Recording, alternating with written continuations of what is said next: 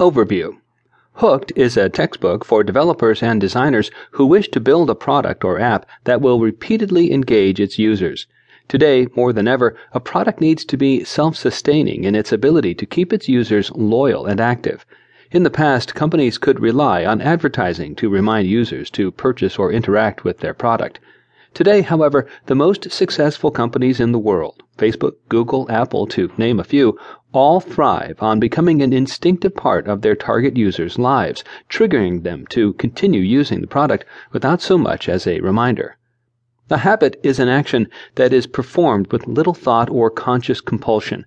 If a person needs to overcome a major hurdle to complete the action, it's unlikely to become an ingrained habit. However, if the user begins to complete the action without thinking, it has become an effective habit. While many of our habits are natural, for example, scratching an itch or drinking water when thirsty, many are learned and ingrained over time to occur without conscious triggers.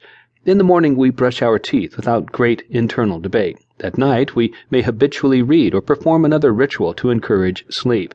A savvy developer or designer will build and create applications and products that expand on our natural habits so that using them will become second nature.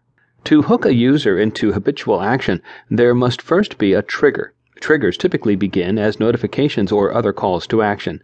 The trigger should push the user to act with the expectation that he or she will receive a reward or some other type of benefit.